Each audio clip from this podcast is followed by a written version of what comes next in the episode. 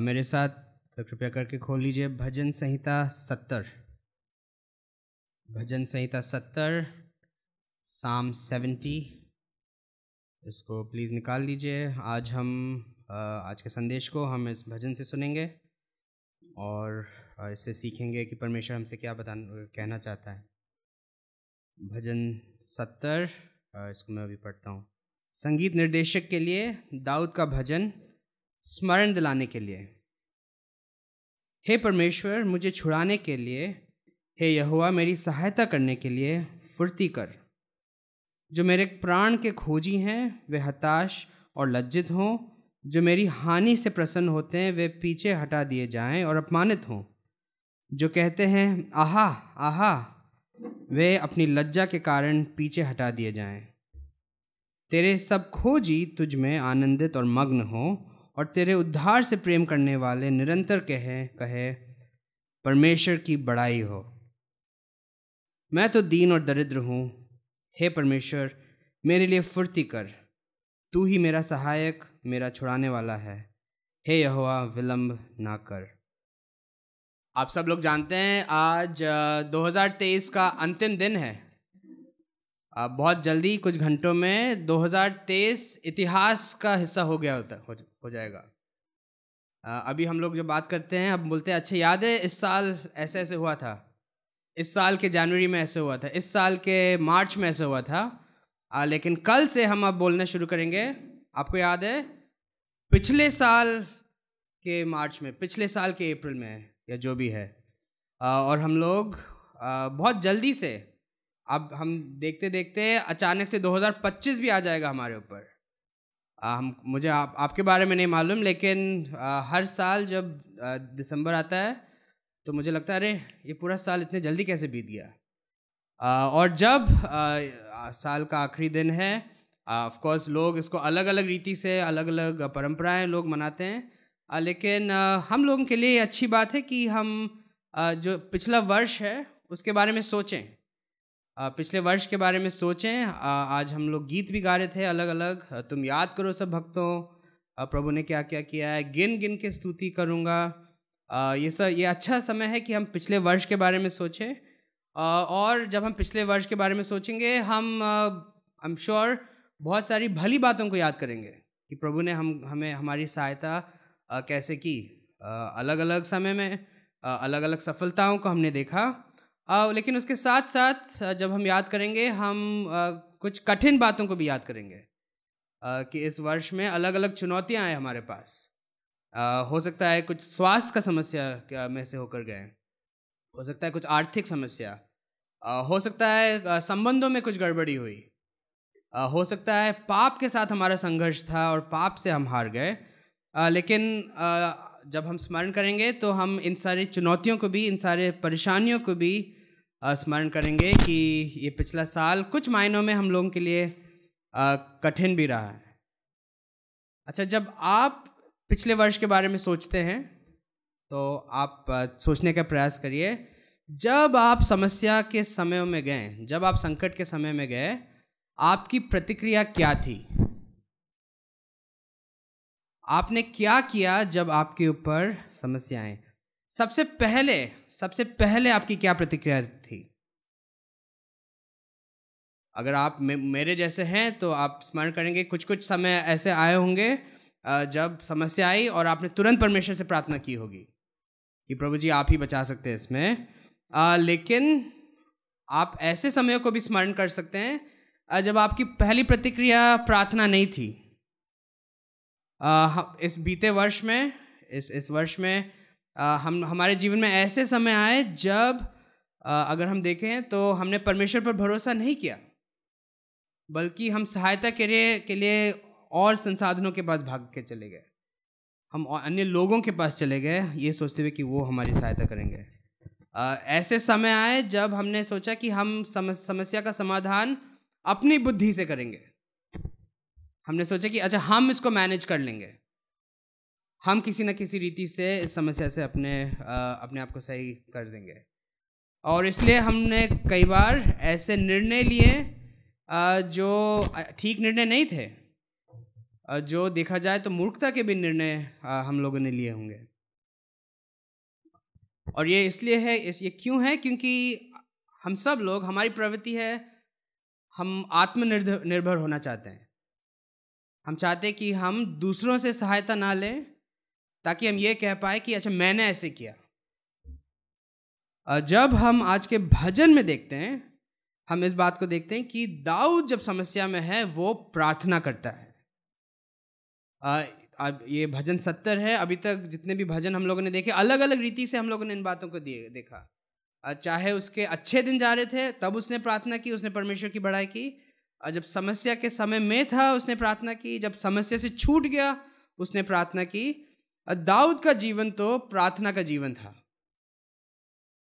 जब इस इस भजन के बारे में हम सोचते हैं हम हमें सटीक उसका ऐतिहासिक संदर्भ नहीं मालूम, हम लोग नहीं जानते हैं, विद्वान लोग नहीं जानते कि किस समय की बात है जब दाऊद ने इसको लिखा। लेकिन जो स्पष्ट है वो ये है कि दाऊद समस्या में है, उसके कुछ शत्रु लोग हैं, और दाऊद चाह रहा था कि वो उन उन शत्रुओं से और इस समस्या से छुड़ाया जाए। जब हम इस भजन को देखेंगे, हम इसको देखेंगे। इसमें जो एक बड़ा विषय, एक जो मुख्य बात है जिसको हम सीखेंगे और जिसको हमें सीखना चाहिए वो ये है कि परमेश्वर हमारा सहायक है, इसलिए नम्र होकर उससे प्रार्थना करें। परमेश्वर हमारा सहायक है, इसलिए नम्र होकर उससे प्रार्थना करें। और विशेषकर संकट के समय में परेशानी के समय में नम्र होकर उससे प्रार्थना करें। आ, ये भजन आ, बहुत छोटा भजन है इसमें पाँच ही पद हैं इसको हम अलग अलग भागों में आ, ऐसे नहीं बांटेंगे लेकिन अगर इस भजन के रूपरेखा को आपको देखना है तो आप देखते हैं कि हम देख सकते हैं कि पहले पद में दाऊद परमेश्वर से सहायता की प्रार्थना करता है। वो प्रार्थना करता है कि प्रभु जी आप मेरी सहायता करिए। फिर दूसरे दूसरे, तीसरे और चौथे पद में वो बताता है कि वो क्या चाहता है कि परमेश्वर उसके लिए करें। दूसरे और तीसरे पद में दाऊद प्रार्थना करता है कि उसके शत्रु लोग हरा दिए जाएँ। चौथे पद में वो प्रार्थना करता है कि परमेश्वर के लोग परमेश्वर की स्तुति करें। और फिर अंत में पाँचवें पद में तो पहले पद के जैसे पांचवा पद भी दाऊद इसी बात से समाप्त करता है कि प्रभु जी मेरी सहायता करिए, जल्दी से। आ, विलम्ब मत करिए फुर्ती कीजिए आ, मेरी सहायता करिए। तो आइए हम पहले पद को देखें। आ, इस पद में हम लोग देख सकते हैं कि दाऊद समस्या की स्थिति में है। आ, इसमें देखिए वो कहता है कि मुझे छुड़ाने के लिए मेरी सहायता करने के लिए आ, मतलब उसको छुड़ाए जाने की आवश्यकता है और उसको सहायता की आवश्यकता है। और ना केवल इतना आ, वो ऐसी स्थिति में है जिसमें उसको जल्दी से सहायता चाहिए। वो परमेश्वर से कह रहा है फुर्ती कीजिए जल्दी कीजिए अभी कीजिए। जितनी जल्दी हो सके आप मेरी सहायता कीजिए। हम नहीं जानते हैं कि दाऊद की स्थिति क्या है लेकिन इस बात को हम लोग जानते हैं कि दाऊद समझ गया है कि मैं तो इस स्थिति का समाधान नहीं कर सकता। मैं कुछ उपाय नहीं निकाल सकता हूँ। मैं कुछ प्रयास करके, दोस्तों से बात करके, कुछ जुगाड़ लगा के इस समस्या से नहीं निकल पाऊँगा। कोई व्यक्ति मुझे नहीं मेरी सहायता नहीं कर सकता है। वो समझता है कि केवल परमेश्वर ही मेरी सहायता कर सकता है। वो इस स्थिति में पहुँच गया है, उसको मालूम है कि परमेश्वर मेरी सहायता करेगा तो मेरी सहायता होगी। परमेश्वर मुझे छुड़ाएगा तो मुझे छुटकारा मिलेगा। दाऊद इस बात को स्वीकार कर रहा है कि वो असहाय है। उसके पास स्वयं में कोई आशा नहीं है। और इस भाव में होकर के दाऊद प्रार्थना कर रहा है। जब आप और हम प्रार्थना करते हैं, हमारे लिए प्रश्न है, क्या हमारी, हमारे हृदयों की भी यही भावना है। क्या हम इस भावना से प्रार्थना करते हैं कि परमेश्वर केवल आप ही मेरी सहायता कर सकते हैं? जब हम अपने जीवन में सोचते हैं तो कभी कभी ऐसी स्थितियाँ आती हैं, जब हम सोचते हैं कि हाँ हम, हमको कुछ और समझ में नहीं आता है तो हम सोचते, हम उन उन समयों में हम ज़रूर याद करते हैं कि परमेश्वर अगर कुछ नहीं करेगा तो हमारा आ, हमारा कुछ अच्छा होगा नहीं स्थिति से। आ, उन समयों में जब अचानक कुछ संकट आता है हमारे ऊपर हम जानते हैं कि परमेश्वर ही हमारी आशा है और आ, इसलिए हम परमेश्वर से इस भाव से प्रार्थना करते हैं कि प्रभु जी आप ही मेरी सहायता कर सकते हैं। और ये अच्छा है कि हम इस रीति से प्रार्थना करें। आ, लेकिन आ, थोड़ा सोचिए उन परिस्थितियों में आप क्या कैसे प्रार्थना करते हैं? जब आप सोचते हैं कि आप समस्या का समाधान खुद निकाल लेंगे। जब आप सोचते हैं कि मैं इसको मैनेज कर लूँगा तो प्रभु जी से मैं प्रार्थना कर लूँगा, लेकिन करना तो मुझे ही है रास्ता तो मुझे ही निकालना पड़ेगा।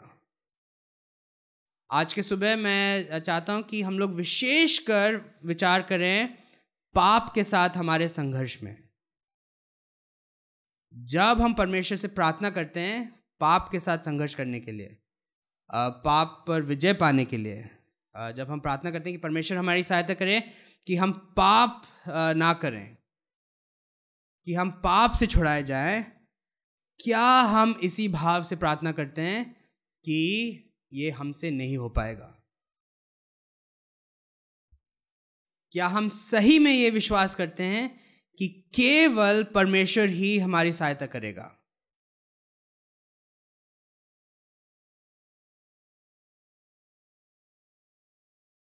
ये साल का आखिरी दिन है और जब हम अपने प्रार्थना के जीवन के बारे में सोचते हैं साल के आखिरी आखिरी दिन में लोग संकल्प भी बनाते हैं कि नए साल में हम कुछ ऐसा करेंगे। नए साल में अलग अलग लोग योजनाएँ बनाते हैं। आज हम लोग सोच सकते हैं, एक संकल्प हम लोग ले सकते हैं कि जब हम इस नए वर्ष में प्रवेश करते हैं और हम परमेश्वर से प्रार्थना करते हैं और हम परमेश्वर से कहते हैं, परमेश्वर मेरी सहायता करिए। हम सिर्फ़ शब्दों में इन बातों को ना बोलें। लेकिन वास्तव में इस बात को समझे कि हम परमेश्वर के बिना असहाय लोग हैं। परमेश्वर के बिना हम आशाहीन लोग हैं। केवल अगर परमेश्वर कुछ करेगा तो हमारे पास कुछ आशा है। अब परमेश्वर हम लोगों की सहायता करे इस वर्ष में, इस नए वर्ष इस नए वर्ष में कि जब हम प्रार्थना करें अलग अलग विषयों के लिए, विशेषकर पाप पर विजय प्राप्त करने के लिए तो हम परमेश्वर के सामने अपने आप को नम्र करें। हम ये ना सोचें कि हम कर लेंगे। अगर आप अपने जीवन के बारे में सोचेंगे याद करेंगे जब मैं अपने जीवन के बारे में सोचता हूँ, जब जब हम सोचते हैं कि हम कर लेंगे, अक्सर गड़बड़ी हो जाती है। हम सोचते हैं कि हम खुद बात को सुलझा लेंगे। लेकिन दाऊद के उदाहरण से हम लोग सीखते हैं कि विश्वासियों के लिए सबसे अच्छा उपाय है अपने आप को नम्र करिए और परमेश्वर के पास जाइए और परमेश्वर से विनती करिए कि प्रभु जी, इस समस्या से आप ही हमें निकाल सकते हैं। दूसरे और तीसरे पद में हम देखते हैं कि दाऊद अपने शत्रुओं का वर्णन करता है और फिर वो कहता है कि वो क्या चाहता है कि परमेश्वर उनके साथ करें। दूसरे पद में देखिए, ये लोग हैं, ऐसे लोग हैं जो दाऊद के प्राण के खोजी हैं। ये लोग ऐसे लोग हैं जो दाऊद की हानि से प्रसन्न होते हैं। और तीसरे पद में ये लोग आहा आहा कहते हैं मतलब ये लोग ताने मारते हैं। और जब दाऊद समस्या में है तो ये लोग आ, ये लोग खुशी मनाते हैं। ये उसको नीचा दिखाते हैं। अच्छा ये जब दाऊद के शत्रुओं का वर्णन किया जा रहा है ये मत सोचिए कि दाऊद कुछ ऐसे लोगों की बात कर रहा है जिसके जिसके साथ जो उसके पड़ोसी है और पड़ोसी ने गाड़ी घर के सामने अपनी गाड़ी खड़ी कर दी तो ये सब प्रार्थना करने लगा। ठीक है? तो ये ऐसा नहीं है कि किसी ने कुछ बोल दिया किसी ने गुस्से में कुछ बोल दिया तो दाऊद ऐसी प्रार्थना करने लगा। आ, नहीं ये छोटी मोटी बातें नहीं है ये ऐसे लोग हैं जो चाहते हैं कि दाऊद मर जाए। ये ऐसे लोग हैं जो जब वो देखते हैं कि दाऊद समस्या में है ये लोग खुश होते हैं। क्या आप ऐसे लोगों से मिले हैं जो दूसरों की हानि से खुश हो जाते हैं? आ, अगर हम ईमानदार हैं कभी कभी हम लोग भी आ, ऐसे करने लग जाते हैं। और ये दुख की बात है कि आ, ऐसे संसार में लोग पाए जाते हैं जो दूसरे की हानि से खुश खुश हो जाते हैं। लेकिन ये सिर्फ़ इस बात को जब हम बाइबल को पढ़ते हैं, भजनों को पढ़ते हैं, हमें याद रखना है कि ये दाऊद है कौन? किसके बारे में ये लोग ऐसे विचार सोच रहे हैं? दाऊद सिर्फ़ कोई सिर्फ़ कोई आम व्यक्ति नहीं है, दाऊद इज़राइल का राजा है। परमेश्वर ने दाऊद को अपने लोगों के, की अगुवाई करने के लिए, अपने लोगों की चरवाही करने के लिए दाऊद को विशेष रीति से चुना है और उसको नियुक्त किया है। और ये लोग चाहते हैं कि दाऊद मर जाए। दूसरे शब्दों में ये लोग ना केवल दाऊद के शत्रु हैं, ये दाऊद के साथ साथ परमेश्वर के शत्रु हैं। और इसलिए दाऊद, जो कि परमेश्वर द्वारा चुना हुआ राजा है, देखिए वो क्या प्रार्थना करता है उन लोगों के लिए। वो प्रार्थना करते हैं कि वो, कि वे लोग हताश और लज्जित हों कि वे पीछे हटा दिए जाएँ और अपमानित हों कि वे अपनी लज्जा के कारण पीछे हटा दिए जाएँ। ये लोग परमेश्वर का अनादर कर रहे हैं, ये लोग परमेश्वर की आज्ञाओं को नहीं मान रहे हैं, और इसलिए दाऊद प्रार्थना कर रहा है कि परमेश्वर, जो धर्मी परमेश्वर है, आप उनके साथ व्यवहार करें। वो चाहते हैं कि परमेश्वर जो उचित है, उसको करें। ये लोग परमेश्वर द्वारा नियुक्त राजा का विरोध कर रहे हैं तो दाऊद प्रार्थना कर रहे हैं, परमेश्वर, आप इनको सही कर दीजिए, आप उनको ठीक कर दीजिए। जब हम इन पदों को पढ़ते हैं तो एक प्रश्न भजनों में अक्सर ये प्रश्न आता है हमारे पास क्या हम लोग भी ऐसे प्रार्थना कर लें? क्या हमें भी ऐसी प्रार्थना करनी चाहिए जब हम अपने शत्रुओं के बारे में सोचते हैं? और इसका उत्तर है कि ये निर्भर करता है कि आप शत्रु से क्या समझ रहे हैं। अगर आप शत्रु शत्रु सोच रहे हैं, आपके साथ काम करने वाला व्यक्ति जिसने जिसने आपके बारे में कुछ बुरा बोल दिया अगर आप शत्रु सोच रहे हैं कोई व्यक्ति जब आप गाड़ी चला रहे थे वो बीच में गा, अपनी गाड़ी अचानक लेके आया आ, तो उस स्थिति में आ, आपको इस रीति से प्रार्थना नहीं करनी चाहिए। क्योंकि यहाँ पे उस बा उस बारे में नहीं बात हो रही है। यहाँ पे परमेश्वर के शत्रुओं की बात हो रही है। जो लोग परमेश्वर के कार्य का विरोध कर रहे हैं। और ना केवल इतना हम लोग तो दाऊद पुरानी वाचा के अंतर्गत जीवन जी रहा था हम लोग नई वाचा के लोग हैं। और नई वाचा में यीशु ने हमें सिखाया कि हम अपने शत्रुओं के विरुद्ध नहीं प्रार्थना करें, हम अपने शत्रुओं के लिए प्रार्थना करें। और यीशु ने उसको अपने उदाहरण से भी ऐसे करके दिखाया। तो अगर आप अपने व्यक्तिगत शत्रुओं के बारे में सोच रहे हैं तो ऐसी प्रार्थना मत कीजिए। लेकिन अगर हम उन लोगों के लिए हम सोचते हैं कि ये लोग शत्रु हैं, जो परमेश्वर द्वारा अभिषिक्त राजा, अर्थात यीशु का विरोध कर रहे हैं जो यीशु के राज्य का विरोध कर रहे हैं जो यीशु के कार्य में बाधा बन रहे हैं आ, तो हम प्रार्थना कर सकते हैं ऐसे कि प्रभु जी आप उनको सफल मत होने दीजिए। अगर हो सके उनको बचा लीजिए लेकिन उनकी जो सारी योजनाएँ आप उनको विफल कर दीजिए वो हमें लज्जित करना चाह रहे हैं लेकिन प्रभु जी आप आप उनको लज्जित कीजिए। आप उनको दिखाइए कि वे लोग ठीक नहीं कर रहे हैं। तो उस स्थिति में आ, क्योंकि हम व्यक्तिगत शत्रुओं के लिए नहीं आ, हमारे अभिषिक्त राजा के शत्रु के विषय में प्रार्थना कर रहे हैं तो हम लोग भी इस रीति से प्रार्थना कर सकते हैं। लेकिन विशेषकर अगर हम प्रार्थना कर रहे हैं अपने आत्मिक अपने आत्मिक शत्रुओं के बारे में जो है शैतान संसार और शरीर तो हमें ज़रूर से ऐसी प्रार्थना करनी चाहिए कि प्रभु जी आप इनको विफल कर दीजिए। अगर हम इस बात को माने या ना माने आज के सुबह हम सबके साथ एक वास्तविकता ये है कि हम सब लोग आत्मिक युद्ध में लगे हुए हैं। हमारे पास, हमारा एक शत्रु है और वो शत्रु चाहता है कि वो हमारे प्राण वो, कि हम नरक चले जाएँ। वो शत्रु हमारे प्राण का खोजी है। वो ऐसा शत्रु है जो खुश होता है जब हम लोग विफल हो जाते हैं। जब हम पाप में गिरते हैं तो ये हमारे शत्रु है, वो खुश हो जाता है। और वो हमें वो चाहता है कि हम और अधिक पाप में फंसते जाएँ और और अधिक परमेश्वर से दूर जाते रहें। और इसलिए जब हम प्रार्थना कर रहे हैं अपने आत्मिक शत्रु के बारे में तो ये उचित है कि हम लोग इस रीति से प्रार्थना करें, प्रभु जी, आप शैतान को मेरे जीवन स्थान मत दीजिए। प्रभु जी, आप मुझे बुराई से बचाइए। प्रभु जी, आप मुझे प्रलोभन से बचाइए। प्रभु जी, मेरी सहायता करिए कि मैं पाप में ना गिरूं, लेकिन पाप की जगह मैं धार्मिकता की खोजी बनूं। जिस प्रकार दाऊद ने अपने शारीरिक शत्रुओं से के लिए प्रार्थना किया कि वे लोग विफल हों ये उचित है हम लोगों के लिए कि हम अपने आत्मिक शत्रुओं के लिए प्रार्थना करें।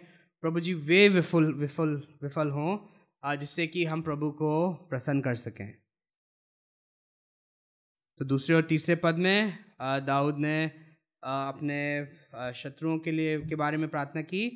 और लेकिन जब हम चौथे पद में आते हैं तो दाऊद परमेश्वर के लोगों के बारे में प्रार्थना करता है, उनके लिए प्रार्थना करता है। और परमेश्वर यहाँ, दाऊद यहाँ पे बात कर रहे हैं कि जब परमेश्वर शत्रुओं को हराएगा तो परमेश्वर के लोगों की क्या स्थिति होगी? तो यहाँ ध्यान दीजिए चार पद में वो इन लोगों का वर्णन कैसे करता है? आ, ये लोग परमेश्वर की खोज तेरे सब खोजी।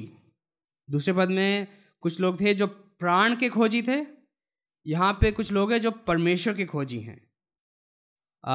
यहाँ पे फिर देखिए ये लोग परमेश्वर के उद्धार से प्रेम करने वाले लोग हैं। दूसरे पद में कुछ लोग थे जो दाऊद की हानि से खुश हो जाते थे, लेकिन यहाँ पे कुछ लोग हैं जो परमेश्वर के उद्धार में प्रसन्न होते हैं और उससे वो प्रेम करते हैं। अब दाऊद ऑफ़ कोर्स दाऊद ये सोचता है कि वो खुद भी इस भा, इस, इन इन लोगों का एक हिस्सा है, वो खुद भी परमेश्वर की खोजी का, की खोज करने वाला व्यक्ति है और दाऊद प्रार्थना कर रहे हैं उन लोगों के लिए जो उसका विरोध नहीं कर रहे हैं, लेकिन उसके साथ के लोग हैं। और उसकी प्रार्थना क्या है उन लोगों के लिए? उसकी प्रार्थना यह है कि वे लोग परमेश्वर में आनंदित और मग्न हों। और साथ ही साथ वो चाहता है कि वे लोग निरंतर कहें, परमेश्वर की बड़ाई हो। इस प्रार्थना के द्वारा परमेश्वर दाऊद की इच्छा है कि परमेश्वर की स्तुति हो। परमेश्वर की बड़ाई हो, परमेश्वर की महिमा हो। अब वो अपने लिए तो सहायता मांग रहा है, वो चाहता है कि वो खुद उस समस्या से हट जाए, लेकिन वो देख रहा है कि जब मैं समस्या से हट जाऊँगा तो अंततः इससे भी परमेश्वर की महिमा होगी। और इसलिए वो प्रार्थना कर रहा है, प्रभु जी, आप सहायता करिए। और वो कह रहे हैं कि प्रभु जी, हम, मैं चाहता हूँ कि इससे भी आपकी महिमा हो। वो प्रार्थना, वो चाहता है कि परमेश्वर के लोग, परमेश्वर के साथ संबंध की गहराई को और समझें, वो और अधिक परमेश्वर से लिपट जाए। क्योंकि परमेश्वर ने उनकी सहायता की, वो और अधिक परमेश्वर के पास आए और परमेश्वर में मग्न हो। वो परमेश्वर में संतुष्ट हो। वो परमेश्वर में अपनी खुशी को देखें और वो परमेश्वर में इतने मग्न हो और वो सिर्फ़ ये कहते रहें कि परमेश्वर आपकी बड़ाई हो। परमेश्वर आप बड़े जब हम हम लोग अपने प्रार्थना के जीवन के बारे में सोचते हैं, ये अच्छा प्रश्न हमारे पूछने के लिए कि जब हम प्रार्थना करते हैं हमारी कितना अधिक हम इस बारे में चिंतित होते हैं या इस बारे में सोचते हैं कि परमेश्वर की महिमा हो आ, हमारे जीवन के द्वारा। आ, जब हम सोचते हैं कि परमेश्वर हमारे जीवन में किसी समस्या से हमें छुड़ाए क्या हम केवल इतना ही सोचते हैं कि प्रभु जी हम बच जाएँ स्थिति से? हमें किसी न किसी रीति से इससे हटा लीजिए हमें हमारे प्राण बचा लीजिए या क्या दाऊद के समान हम भी सोचें कि प्रभु जी, आप मुझे बचा लीजिए, लेकिन इसके साथ साथ इसके द्वारा आपके लोग और अधिक आपकी महिमा करें दाऊद की प्रार्थना से हम लोग देखते हैं कि दाऊद सहायता के लिए तो प्रार्थना कर रहा है, लेकिन साथ साथ उसकी चिंता है, वो चाहता है कि परमेश्वर की महिमा हो। और वो वास्तव में चाहता है कि मेरी सहायता करने के द्वारा परमेश्वर को महिमा मिले। लोग इस बात को देख के बोलें कि परमेश्वर वास्तव में अद्भुत परमेश्वर है। तो जब हम लोग प्रार्थना करते हैं तो कभी कभी हम लोग बोलते हैं, प्रभु जी, इन सब के द्वारा आप महिमा लीजिए। प्रभु जी, हर परिस्थिति के साथ हर परिस्थिति के द्वारा आप महिमा लीजिए। प्रभु जी मुझे इस स्थिति से हटाइए ताकि मैं आपको और धन्यवाद दे सकूँ, ताकि मैं आपकी बड़ाई कर सकता हूँ। और ये अच्छी प्रार्थना हम लोगों को करनी चाहिए। अगर हम ऐसी प्रार्थना नहीं करते हैं तो दाऊद से हमें सीखनी चाहिए। कि प्रभु जी, आप मेरी सहायता करिए, लेकिन इसके द्वारा आप अपनी महिमा लीजिए ताकि आपके लोग और अधिक आपकी महिमा कर सकें। और इस बात को कहने के बाद पाँच पद में दाऊद एक बार फिर से, पहले पद के समान एक बार फिर से परमेश्वर से विनती करता है। एक बार फिर से अपनी स्थिति को बताता है। वो कहता है कि मैं तो दीन और दरिद्र हूँ। आप देख रहे हैं उसके उसकी उसकी भावना को आ, उसकी उसके नम्रता को। दाऊद हक से नहीं मांग रहा कुछ। वो ये नहीं कह रहे प्रभु जी मैंने आपसे सहायता मांगी है तो आप कीजिए। अच्छा दाऊद राजा है ना? दाऊद राजा है। दाऊद के अंडर दाऊद के अधीन में सैनिक लोग हैं।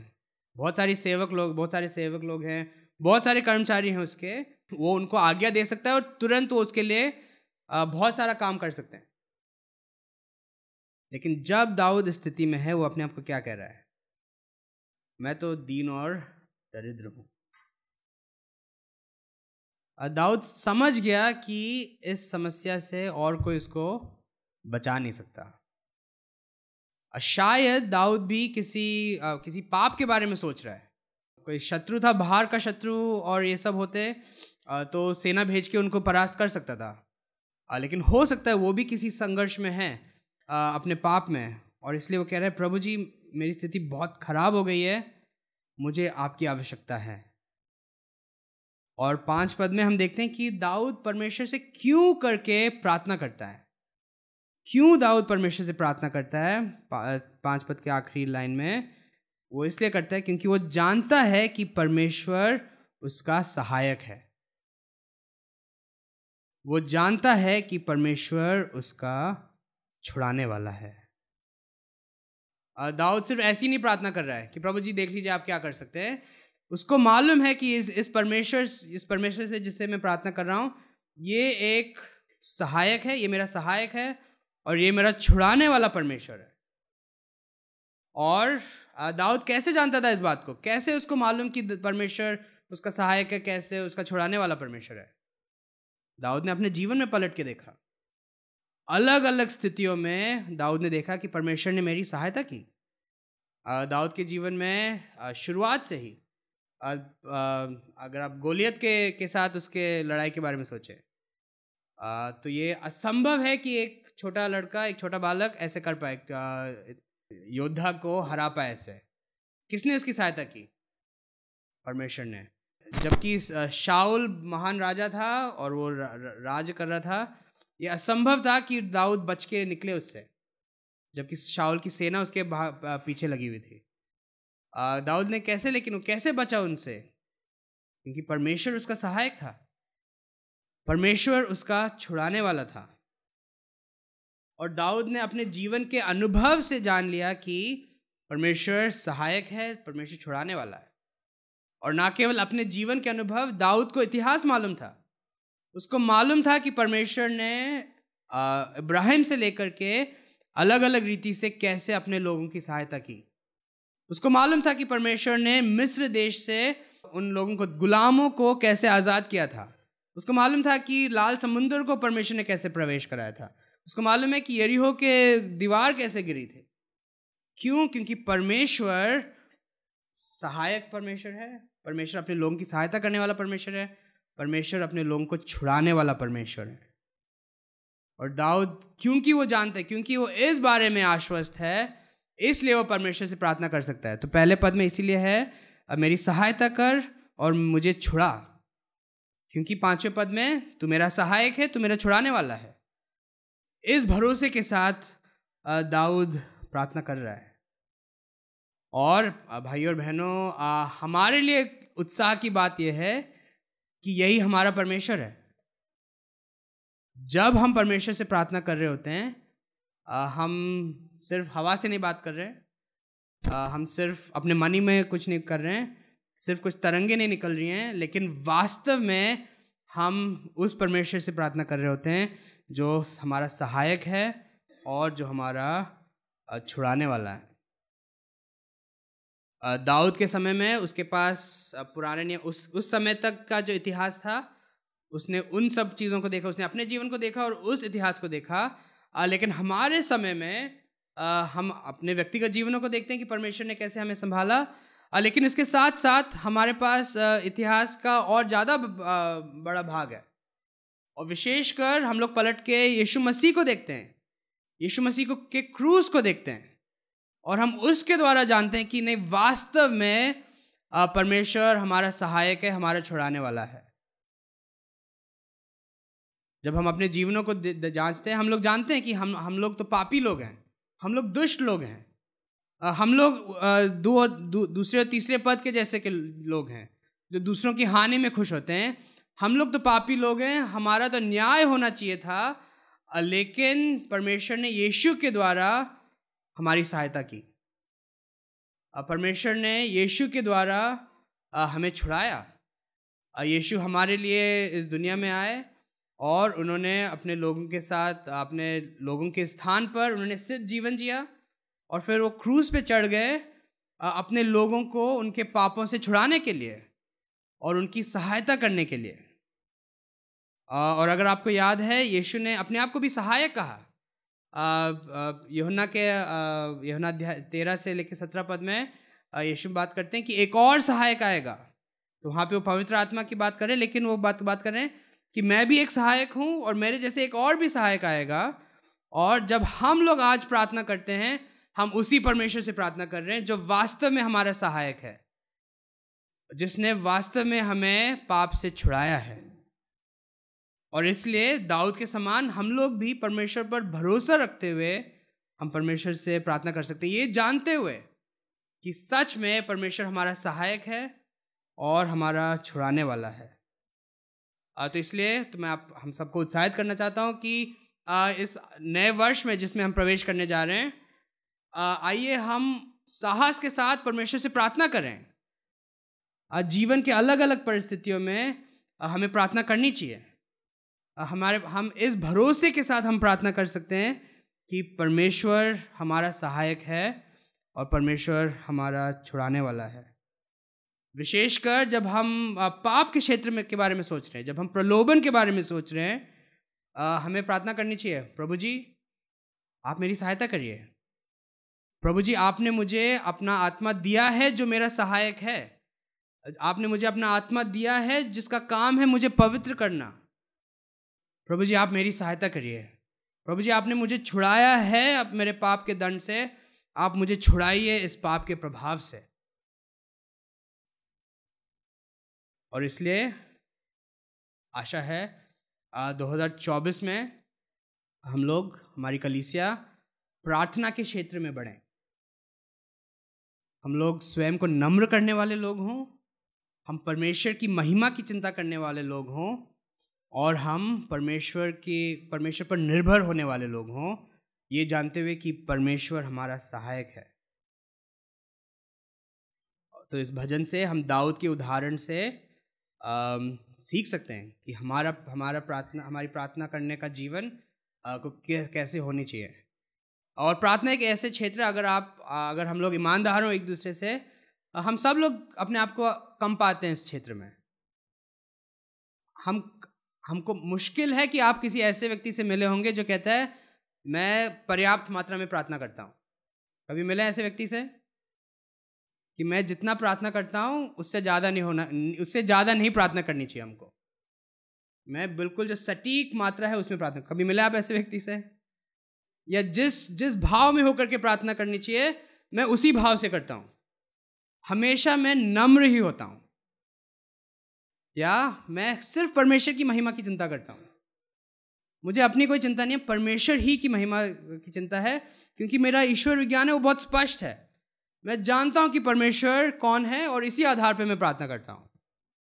ऐसे लोगों से मिले। प्रभु हमें बचाए ऐसे लोग बनने से। जो सोचते हैं कि वो ठीक है और प्रभु जी हमारी हमारी सहायता करें कि हम इस वर्ष में प्रार्थना के क्षेत्र में बढ़ें। जब हम अलग अलग परिस्थितियों में प्रार्थना करते हैं, जब हम अपने व्यक्तिगत और कलीसिया की पवित्रता के लिए प्रार्थना करें परमेश्वर हमारी सहायता करे कि हम लोग इस प्रकार से प्रार्थना करने वाले लोग हों। लेकिन इस भजन से हम केवल एक उदाहरण ही नहीं देखते हैं कि हमें इस प्रकार से प्रार्थना करनी चाहिए। तो यस हमें इस प्रकार से प्रार्थना करनी चाहिए। लेकिन जब हम इस भजन को पढ़ते हैं हम दाऊद के उदाहरण को देखते हैं, लेकिन हम दाऊद के पुत्र यीशु के बारे में भी आ, सोचते हैं। आ, ये भजन हमें यीशु के बारे में भी स्मरण दिलाता है। आ, जब हम इन आ, इन पदों को पढ़ते हैं आ, आप आ, हम लोग बहुत आसानी से इन पदों को यीशु के मुँह में सुन सकते हैं। आ, जब यीशु क्रूस पर था और जब वो हमारे पापों के लिए दुख उठा रहा था आ, उसकी क्या प्रार्थना रही होगी? प्रभु जी मुझे छुड़ाइए। मेरी शत्रुओं को हराइए जो कि शैतान और मृत्यु है और प्रभु जी आप महिमा पाइए। दाऊद की आ, तो ये दाऊद की प्रार्थना है लेकिन ये यीशु की भी प्रार्थना है कि परमेश्वर उसकी भी सहायता करें। और अगर आप जब हम बाइबल को देखते हैं क्या यीशु के इस प्रार्थना को तो ऑफ़ कोर्स अब नए नियम में ये शब्द नहीं है कि यीशु ने इस प्रकार से प्रार्थना की लेकिन यीशु के दुख का ये वर्णन है। तो जब हम इन पदों को देखते हैं, क्या आप सोचते हैं कि परमेश्वर ने यीशु के की प्रार्थना का उत्तर दिया? यीशु क्रूस पर था और यीशु मर गया। वो गाड़ा गया, लेकिन तीसरे दिन पर परमेश्वर ने उसको मृतकों में से जिला उठाया। और जब परमेश्वर ने यीशु मसीह को जिलाए उठाया तो उस दिन, उस समय यीशु मसीह के शत्रु सब अपमानित हो गए। वे लज्जित हो गए। उनको पीछे हटा दिया गया। और जब यीशु मसीह मृतकों में से जी उठे तो यीशु के यीशु के जो शत्रु थे, शैतान और मृत्यु, वो हरा दिए गए। ऑफ़ कोर्स अब शैतान अभी भी सक्रिय है अभी वो कार्य करता है लेकिन वो हारा हुआ शत्रु है। आ, क्योंकि यीशु ने मृतकों में से जी उठने के द्वारा उसको हरा दिया और क्योंकि यीशु मसीह जी उठा जो चार पद की बात है पिछले 2000 साल से विश्व भर में दुनिया भर में लोग क्या कहते आ रहे हैं? परमेश्वर की बड़ाई हो।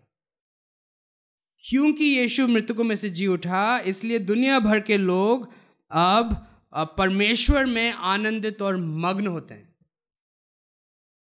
क्योंकि परमेश्वर ने यीशु की उस प्रार्थना को आ, का उत्तर दिया। परमेश्वर ने यीशु को मृत्यु से छुड़ाया और इस रीति से उसकी सहायता की। और इसलिए जब हम इस भजन को पढ़ते हैं तो हाँ हम प्रार्थना प्रार्थना के क्षेत्र में परमेश्वर हमारी सहायता करे कि हम बढ़े लेकिन साथ साथ हम यीशु को भी देखते हैं। कि ये यीशु की प्रार्थना है जिसका उत्तर परमेश्वर ने दिया है और ना केवल दिया है, इसका अंतिम उत्तर दिया जाना बाकी है। क्योंकि और क्योंकि हम लोगों ने परमेश्वर के इस उद्धार को का अनुभव किया है, क्योंकि हम लोग मानते हैं कि परमेश्वर की बड़ाई हो, हम लोग कहते हैं कि परमेश्वर की बड़ाई हो। ये भजन हमें इस बात के लिए भी स्मरण दिलाता है कि हमें यीशु के दोबारा आने के लिए प्रार्थना करनी चाहिए। इस भजन में दाऊद बार बार इस बात को कहता है कि परमेश्वर पहले पद में वो कहता है कि परमेश्वर फुर्ती कीजिए। पाँच पद में अगेन फुर्ती कीजिए। पाँच पद के अंत में विलंब मत कीजिए। दाऊद चाह रहा है कि परमेश्वर जल्दी से इस समस्या का समाधान करें। और पिछले 2000 साल से जब से यीशु मसीह का, यीशु मसीह स्वर्ग में गए हैं कलीसिया की भी यही प्रार्थना रही है कि यीशु मसीह, आप आ जाइए और हमारी सारी समस्याओं का समाधान कर दीजिए। प्रकाशित वाक्य अगर आप खोलेंगे, उसके 22 अध्याय के 20 पद में यहुना लिख रहा है, जो इन बातों की साक्षी देता है वो ये कहता है हाँ तो ये यीशु है हाँ मैं शीघ्र आने वाला हूँ। फिर यहुना का की प्रतिक्रिया, आमीन, हे प्रभु यीशु आ ये है विश्वासियों की प्रार्थना कि हे प्रभु यीशु आ जल्दी आइए। अच्छा आप आ, आप हमें आप सोच सकते हैं कितनी बार आप प्रार्थना करते हैं इस बात के लिए? कि प्रभु यीशु जल्दी आइए। पिछली पिछली बार पिछले पिछली बार कब था कि आपने प्रार्थना की, आपने प्रार्थना की, प्रभु यीशु मसीह, आप जल्दी आ जाइए। अच्छा क्या आप चाहते हैं कि यीशु मसीह वापस आए? सही में? या क्या आप सोचते हैं कि प्रभु जी आप आइए, लेकिन आप इंडियन टाइम में आइए? आप आइए, कि अभी निकल रहा हूँ, अभी ट्रैफ़िक है, अभी पहुँचने ही वाला हूँ, अभी अभी सोच रहा हूँ, अभी तैयार हो रहा हूँ, अभी निकल चुका हूँ। या वास्तव में आप चाहते हैं कि यीशु मसीह आए? आपको मालूम है ये हमारी प्रार्थना होनी चाहिए। प्रभु यीशु मसीह आप जल्दी आइए। क्यों? क्योंकि जब यीशु मसीह वापस आएँगे तो हमारे जीवन में ये दो और दूसरा और तीसरे पद की की बातें पूरी हो जाएँगी। अभी तो शैतान हमारे विरुद्ध है। वो सिंह के समान हम हमारी प्राण की, की खोज में लगा हुआ है। लेकिन जब यीशु मसीह वापस आएँगे वो वो और गुर्राएगा नहीं, बल्कि उसको बाँध के फेंक दिया जाएगा अग्नि के झील में। अभी इवन हम खुद अपने शरीर से संघर्ष करते हैं। हमारा खुद का स्वभाव पाप की ओर खींच, खींचता जाता है। लेकिन उस समय ऐसा नहीं होगा। अभी हमारा शत्रु चाहता है कि हम पाप करें, लेकिन उस समय हमें महिमान्वित देह मिलेगी और हम पाप हम पाप करेंगे ही नहीं। उस समय हमारे पास ऐसा कोई शत्रु नहीं होगा जो हमें ताने मार रहा होगा। आहा आहा, देखो क्या हो गया। बहुत बड़े बड़े संत बने थे। देखिए, पाप कर दिया इसने। जब यीशु मसीह आएँगे, हमारे जीवन में दूसरे और तीसरे पद अब पूरे होंगे। हमारे शत्रु बेअसर कर दिए जाएँगे, ऐसे हम लोग गा रहे थे। और साथ ही साथ जब यीशु मसीह आएँगे तो चौथे पद में जो बात लिखी है, वो भी पूरी हो जाएगी। अभी हम हम जो लोग विश्वासी हैं, हम लोग अभी उस मग्न, उस आनंद को, उस हर्ष को अभी अनुभव करते हैं। परमेश्वर के साथ संबंध को हम, का आनंद हम अभी उठाते हैं, लेकिन उस समय हम पूरी रीति से उस संबंध को, का आनंद उठाएँगे। हम वास्तव में परमेश्वर की स्तुति कर रहे होंगे। अभी कभी कभी हम लोग स्तुति करते हैं, लेकिन हमारे, हमारा हृदय संसार की बातों के पीछे लगा रहता है। लेकिन उस समय अनंत काल के लिए हम लोग यही बोलते रहेंगे परमेश्वर की बड़ाई हो, परमेश्वर की स्तुति हो, परमेश्वर महान है, परमेश्वर के गुण अद्भुत है, परमेश्वर अद्भुत परमेश्वर है। क्या आप और मैं उस दिन के लिए इंतज़ार कर रहे हैं जब हम पाप के साथ संघर्ष नहीं करेंगे और हम पाप में नहीं गिरेंगे? क्या आप और मैं उस दिन के लिए ललायत हैं जब हम अपने पूरे जीवन के द्वारा, पूरे हृदय के द्वारा, पूरे मन के द्वारा, पूरे तन के द्वारा हम परमेश्वर की महिमा कर रहे होंगे, उसके उद्धार के लिए।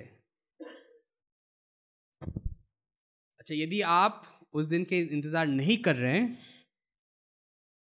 तो हो सकता है आप परमेश्वर की खोज करने वाले व्यक्ति नहीं है। हो सकता है आप इसी संसार में आनंद उठाना चाह रहे हैं। और अगर ये आपकी स्थिति है, अगर आप अभी भी आपको संसार की वस्तुएँ ज़्यादा पसंद हैं तो आपको, अपने आप को इस भजन के भजनकार के जैसे आपको अपने आप को नम्र करना होगा। आपको इस बात को माननी पड़े कि नहीं, मैं तो पापी हूँ और मेरा तो मेरा जो मार्ग है वो नरक की ओर जा रहा है। मुझे एक सहायक चाहिए, मुझे एक छुड़ाने वाला चाहिए जो मुझे छुटकारा दे सकता है। लेकिन यदि आप यदि आप इंतज़ार कर रहे हैं, आप सोच रहे कब वो दिन आएगा जब हम परमेश्वर के साथ रहेंगे, जब हम परमेश्वर में आनंदित होंगे, जब हम परमेश्वर के साथ संगति का आनंद उठाएँगे और कब वो दिन होगा जब हमारे कोई शत्रु ही नहीं होगा। तो हमें प्रार्थना करनी चाहिए उस दिन के लिए। हे प्रभु यीशु, जल्दी आ। और इस नए वर्ष में हो सक, ये एक, हमारी कलिसिया के विश्वासियों की ये प्रार्थना होनी प्रार्थना होनी चाहिए।